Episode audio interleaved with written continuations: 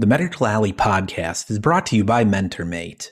Custom software needs vary significantly, whether you're powering a medical device, overhauling your back-end architecture, or reimagining your patient experience, MentorMate can help. Harnessing the technical excellence of Bulgaria, MentorMate provides end-to-end software services in all sectors of healthcare. With deep expertise in design, development, cloud, and software support, MentorMate helps healthcare clients administer world class care through technology. Learn more at mentormate.com.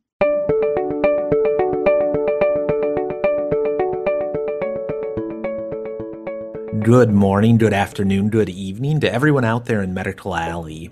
Thank you again for joining us on the Medical Alley podcast.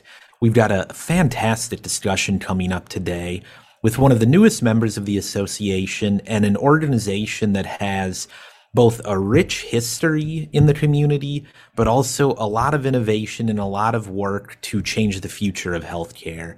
I'm very pleased to be joined by Children's Minnesota's CEO, Dr. Marc Gorelick. Uh, Marc, if you would, how are you today? I'm doing great. How are you, Frank? I'm very well. I'm very well. I really appreciate you taking a little bit of time to have a little bit of a discussion. The the place I want to start is kind of the unfortunately the moment we're in as we're recording this on the 23rd of November just before Thanksgiving. The pandemic seems to have picked up again. We're seeing cases surge. Something we don't seem to talk as much about though is its impact on children. So I'm wondering if you could just give us a sense what has this pandemic meant for children? What has it meant for Children's Minnesota and the health system? Sure. You know, it is, we haven't really talked about that much the impact on children um, because the impact has been uh, different than in adults, although many of the impacts are the same. We've certainly had a, the direct impact of COVID on kids. Kids do get COVID. They're an increasing percentage of the cases because more and more adults are getting vaccinated certainly kids are less likely to get sick enough to end up in the hospital so that's good but we have had covid patients in our hospitals um, that's a direct impact of the pandemic. We've seen some of the other uh, direct impacts such as gearing up to give the vaccine to lots of kids now that it's available for kids five and up. And some of the same direct impacts other health systems have seen like increased supply costs due to the supply chain issues we're all facing. But i think a lot of the impact has been uh, more indirect. Things that have really been brewing for some time uh, that COVID, I wouldn't say caused, but really acted as a catalyst and accelerated. And I think, you know, I'll think of three examples. One is the rapid adoption of virtual care, various forms of that, something we've ha- had in the works for years, pretty slow adoption, particularly on the pediatric side. We went from zero to 60 on that early in the pandemic. We've been talking about looming staffing challenges for a couple of decades now. Nurses, physicians, therapists, other specialists. Again, COVID has not caused that, but it certainly has accelerated that and put us into our current crisis. And then the, the last thing is something that's also been an unfortunate trend that's been brewing for kids for some time is uh, what we've seen is a gradual and now much sharper increase in mental health issues for kids. Again, I think combination of a lot of factors, but certainly catalyzed by the COVID pandemic. Well, I think we'll want to come back to the mental health piece in a moment, yeah. but maybe to start, um, you mentioned telehealth, you mentioned the staffing shortage. Something we're hearing a lot in our conversations with members is that the the pandemic accelerated changes that were happening, but were happening slowly. I've been curious about the other way of do you have any concern of backsliding or of whenever we get out of this or whatever that means when it's in an endemic or a new normal or whatever phrase you want to use do you think is telehealth here to stay? Is it now part of your business and of your care? Or do we go back to majority in person care? No, I think that genie's out of the bottle and it's not going back in. We have talked about this for some time, and some of the barriers were cultural barriers. We didn't know if patients would like it, we didn't know if physicians would like it. Some of them were regulatory or uh, reimbursement barriers all of a sudden, March of 2020, we had no choice, and those barriers went away. We went from 70 telehealth visits in the month of February 2020 for our whole system to 6,000 in the month of April. Now, we've settled back a little bit because, frankly, some of those visits probably weren't most appropriate for telehealth, but we are still doing three or 4,000 visits a month. It is clearly a part of care. It turns out patients and families do like it for many types of visits. Physicians do like it for many types of visits. And so I do think it is going to be part of the landscape going forward. And now it's a question of figuring out what is the exact role for it, how do we optimize it, um, and uh, and how do we make sure that we don't let any of those regulatory or reimbursement or other barriers get back in the way of what clearly has been a very successful, I think, uh, adaptation and innovation that happened in a very short period of time. Indeed, and um, music to my ears. I think that is something we as a community, we as a healthcare community in Minnesota, should take this opportunity to make sure there isn't the backsliding, that the regulatory and the reimbursement issues are resolved in an appropriate way. Because I'm with you when I put on my patient hat. There are times when I should go in and see my doctor, and there are other times where the telemedicine visit has been fantastic. And I think we're both happier at the end of it. Absolutely. You mentioned the mental health uh, issues and just the, it seems the rapid rise of them. And you described it as maybe always there, but the pandemic really accelerated or brought to the fore. Could you give us just a, a little bit of a perspective or a picture? Like, what are you seeing as far as children's mental health conditions in the wake of the pandemic? We have seen, and, and our peers across the country have seen a, a really sharp increase in mental health issues for kids, but especially kids who are coming in in mental health crisis. So we have seen a 30 over a 30% increase in emergency department visits for acute mental health crisis, acute anxiety, depression, suicide. We've seen a 50% increase in kids needing to be hospitalized for an acute mental health crisis. And just, you know, to put, um, if not faces, at least numbers on that.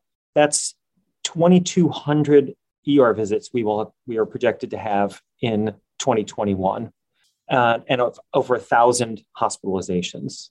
That's you know an average of six kids a week every week being admitted to the hospital, and it's extraordinarily um, stressful for yeah. for those families and for those uh, uh, for the patients and for our staff.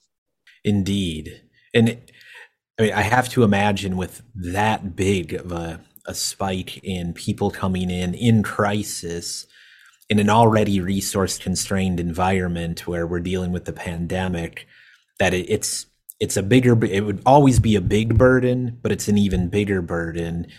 How have you all adapted to that, or what are you doing, or are there things that maybe we, we're not able to do today, but that we as a community really need to address? Yeah, it's really a multifaceted approach. Mm-hmm. We have um, always had fairly robust outpatient mental health services in our system. What we've been ramping up then is trying to increase those, in, including the integration of behavioral mental health into our primary care. So, focusing more on the preventive and early identification aspects. But we also have been expanding our capacity to deal with the acute crisis because that's real, it's now, and we have to address it. So, earlier this year, we created we call a partial hospitalization program at our specialty center in Lakeville. Many kids who come to the emergency department are in need of fairly intensive services, but they don't need 24 7 care. They need intensive behavioral health services during the day, but they have a safe place to go at night. And that's a niche that that fills. It was quick to stand up.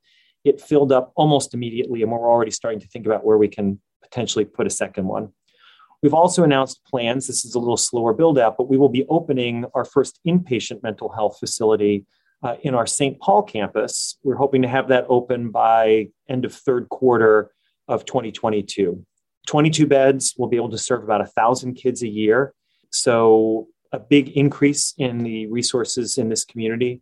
Right now, there simply aren't enough resources to serve these kids. Many of our kids wait hours to days uh-huh. for a place to go. Sometimes they're having to travel to far parts of Minnesota or out of state to get the care they need.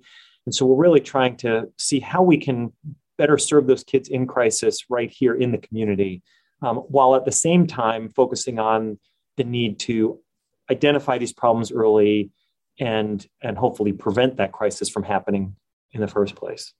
Well, and there's I think there's been a, a bit of a related issue that I'd say Children's Minnesota has taken great leadership on around health disparities and health equity, which I suspect plays into some of this crisis uh, and into many other issues.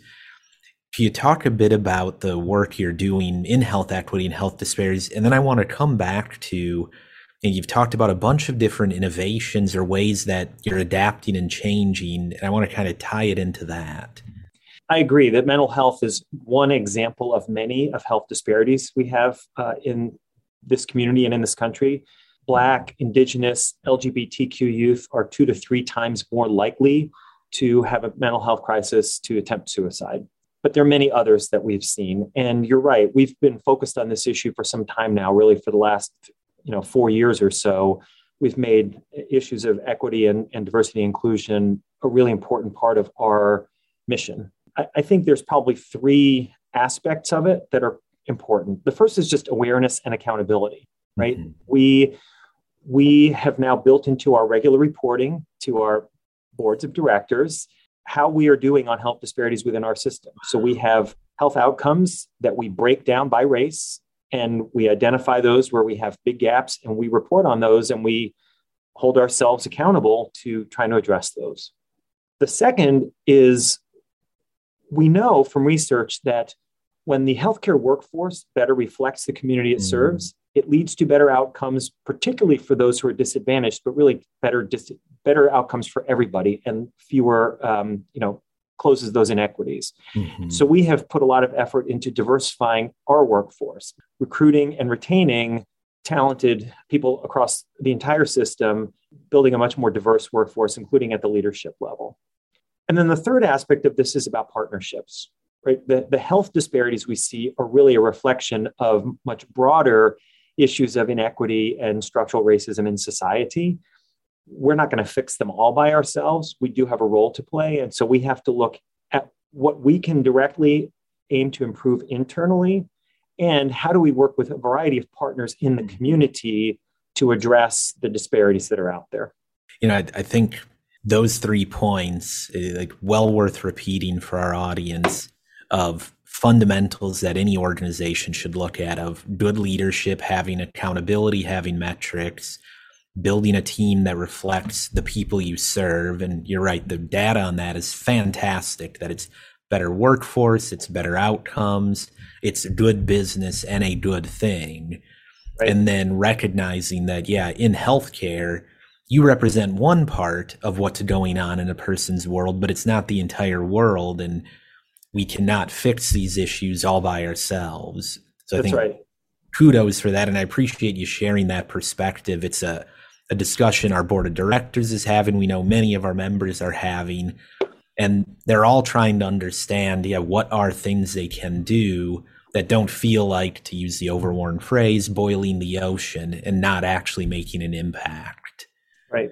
And um, I would um, add that, you know, part of the partnership aspect of that is um, working with the community to identify the issues we need to address. Right on. So you had talked about at the beginning of that, um, starting some years ago on this.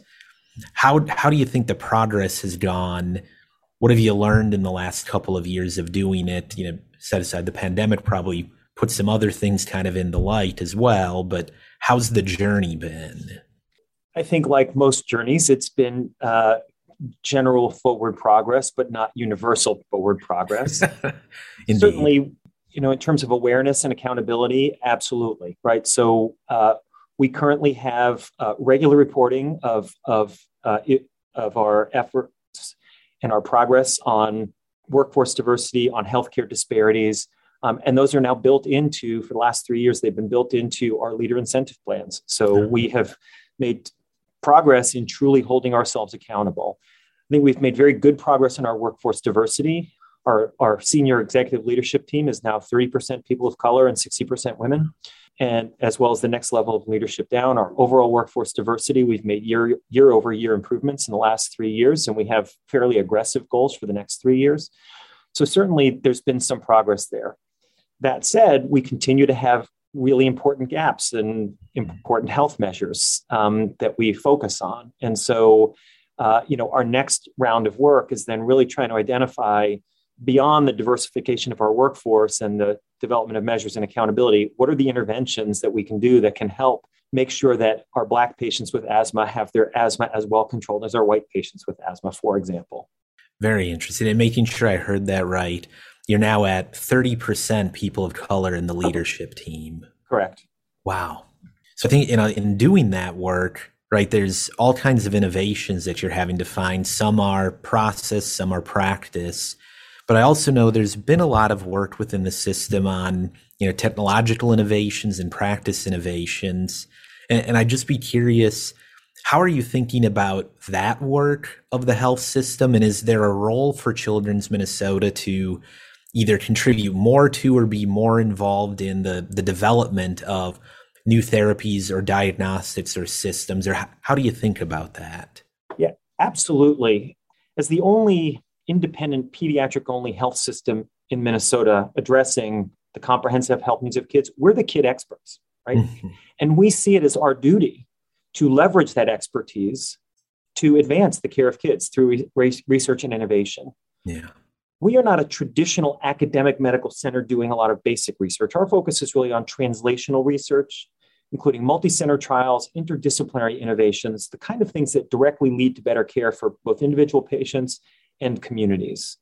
And we have examples of that across what we do. So some of it is more um, traditional technologically focused. Our Midwest Fetal Care Center is one of the largest sites in what's called the North American Fetal Therapy Network. So these are the group of hospitals that do prenatal interventions on, on mothers and, and fetus um, and conducting trials to find better ways of doing that. Um, our cardiovascular program is part of a consortium studying novel cell based therapies for a severe congenital heart disease called hypoplastic left heart syndrome. Um, we're home to two international pediatric tumor registries. Mm-hmm. But we've also done some other innovations. So, for example, we have we've won some international recognition for the innovation in the use of simulation for improving care, um, including addressing issues of promoting uh, more inclusive care and anti-racism work. Mm-hmm. So it's really a broad range of innovations that we see um, around pediatric care, broadly speaking. Um, is is core to what we do as the kid experts. I really appreciate how you set that up and how you laid it out. It's the broader than what some of our members might think about around technological innovations that innovation can be so much more than that and have really incredible impact on patients in need and in this case on kids in need. Maybe where we'll we'll close it up so Children's recently became a member of the association, which we're so excited to get you all involved. I, I'd be curious, what's your thought process there? What does the system want to accomplish in getting involved in this broader community? You're already plugged in in so many different places in so many different ways. What do you want the medical alley community to know about your work and to get engaged in your work on? Yeah. You know, as the kid experts, we're excited to be able to bring that expertise and that pediatric perspective to the collective effort to create the future of healthcare that Medical Alley represents. Mm-hmm. And as the largest provider of pediatric specialty care in the upper Midwest, and one with, as I said, a mission that includes innovation, we're really a natural partner to organizations and companies, many of which are part of Medical Alley, that are themselves seeking to advance the care of kids. So if you're interested in thinking about how to make kids care better, we're your go to experts. I, I could not think of a better mission to have or a better community to have it in so I just want to say thank you. I really appreciate you taking some time to share the perspective, to get involved. And we're looking forward to working with you and the whole team. We're looking forward to it as well. And I appreciate the opportunity, Frank. Thank you. Thank you. And folks, that was the Medical Alley podcast. If you're not already a subscriber, make sure to check out medicalalleypodcast.org, or you can find it on Apple Podcasts, Stitcher, or wherever you get your podcast fix.